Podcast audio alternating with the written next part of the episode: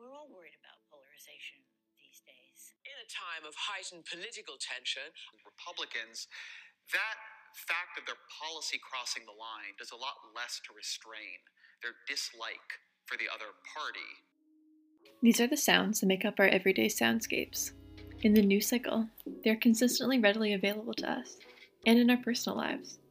And of course, at the intersection of these two spheres, which is a border that is becoming increasingly blurred, so we have a constant stream of information in our own pockets. My name is Claire, and I'm a 23 year old student from Vancouver.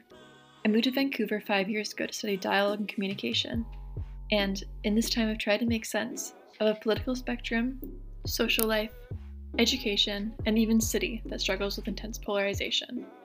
For the first time, as a student, I'm not even able to bump into other students in lecture halls or hallways to unpack thoughts on these issues, and I felt this is only farthering polarization of our viewpoints.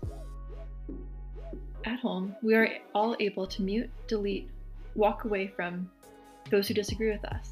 It's become so easy to call out or even cancel those who have viewpoints that we consider to be opponents, rather than calling them in to a dialogue space or conversation. This has really made me wonder what effects this has on youth who are studying and living at this time in Vancouver. I decided to explore this concept by calling up friends, strangers, classmates, and colleagues who all share an interest in working personally or professionally with dialogue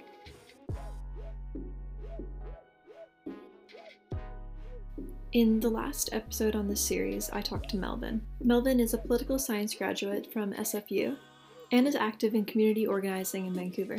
I speak with Melvin about how he uses dialogue in his personal life, and he shares with me a story about an organization who is using dialogue in Vancouver to aid polarization in the realm of trans rights.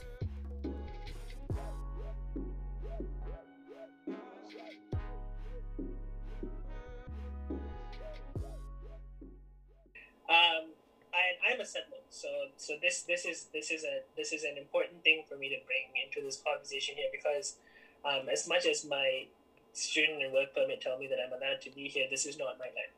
Um, I also happen to live right smack in the middle of the downtown east side, um, where it's a hotbed of polarization. You know, uh, we have the opioid crisis going on. We've got issues surrounding gender inclusion. We've got issues surrounding racism um, you know, there's a need for more robust rights when it comes to sex workers.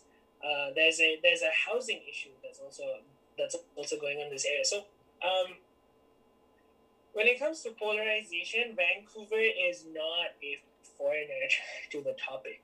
You know, right in the middle of our city, we we have all of these issues that are unfolding around us. With that landscape set about all the polarizing factors that make up Vancouver, how do we go about addressing them? You can't talk about it without bringing in this idea of echo chambers.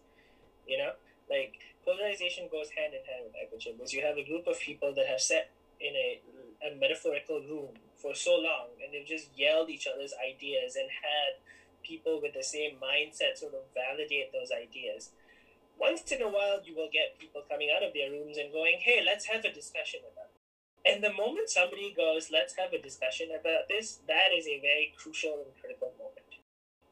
Because how you address that essentially has the ability to decide where the issue goes going forward.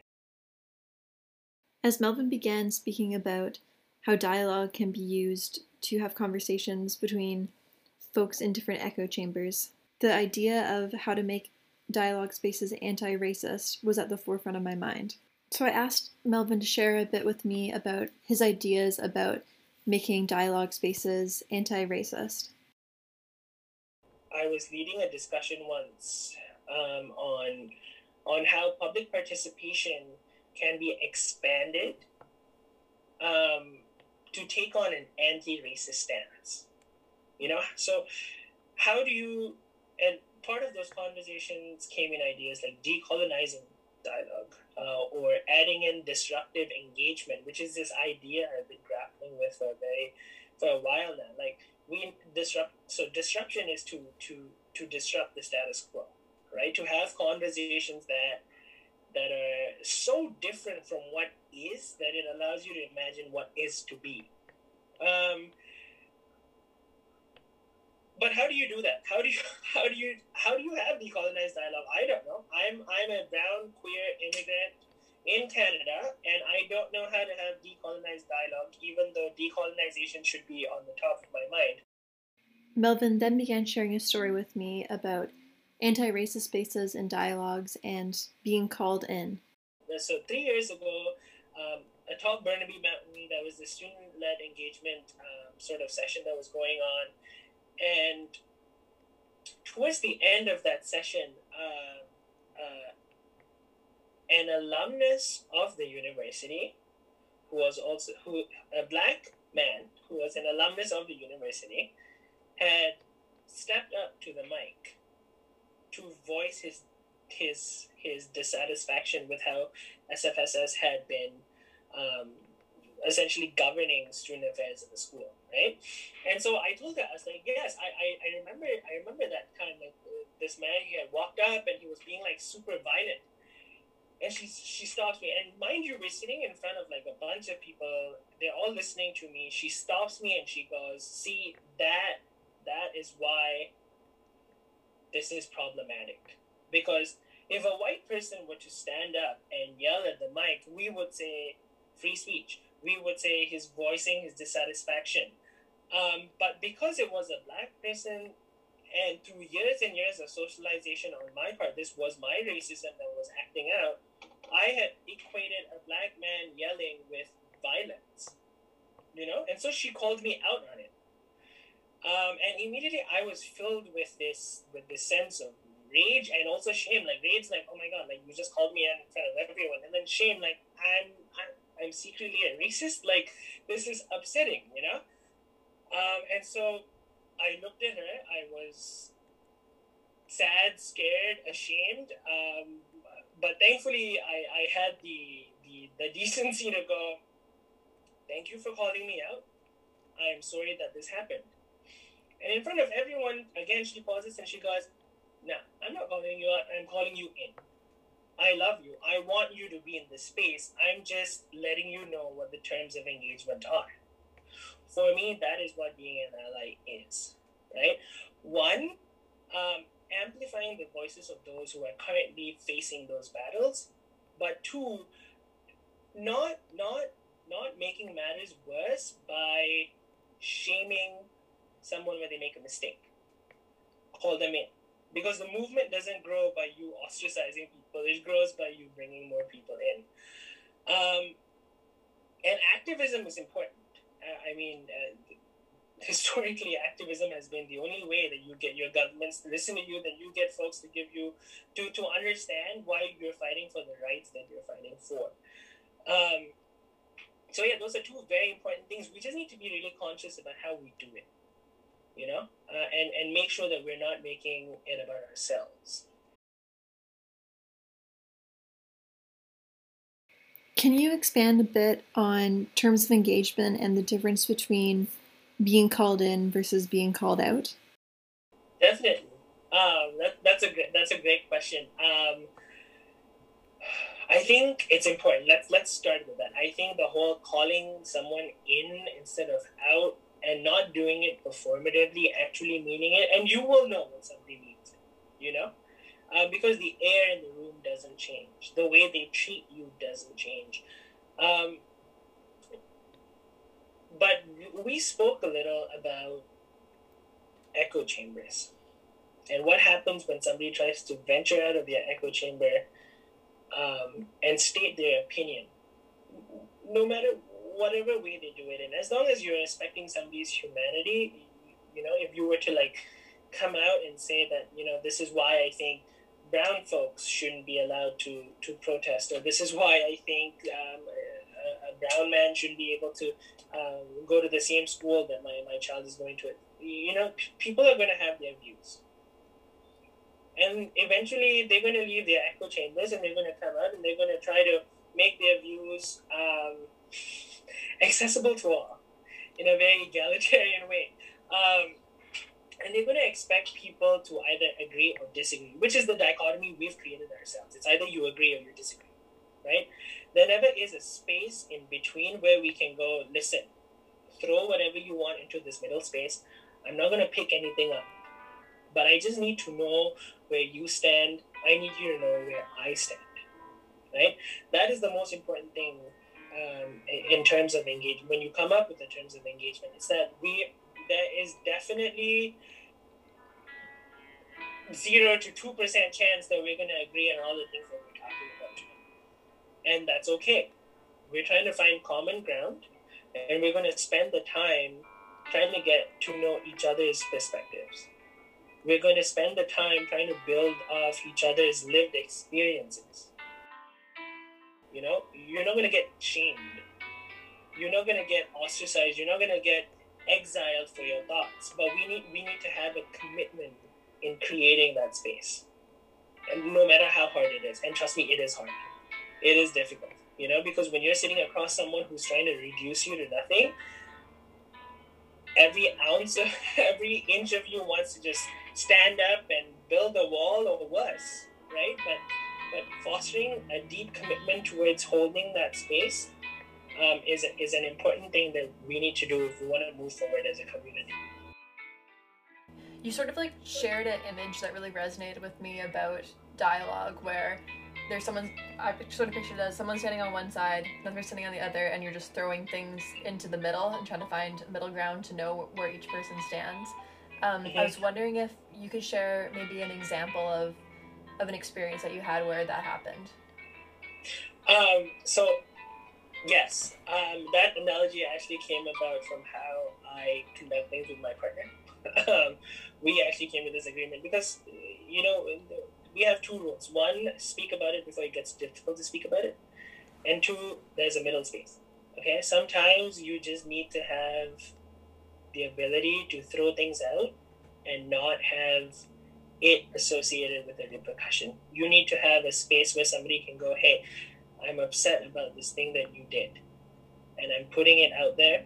You don't need to apologize because in your head you might be justified, but I'm putting it there so that it's no longer um, uh, a monkey. It's not. It's no longer a monkey on my back. You know, it's it's not itching at me, and that way I can have this conversation that I want to have with you. Um, so so I started it out with my partner, and and and I've tried to take it into my friendships, into the space if I'm facilitating. I think it's a it's an important thing to have. Just just the place to throw it in, and it's fine. Just throw everything in.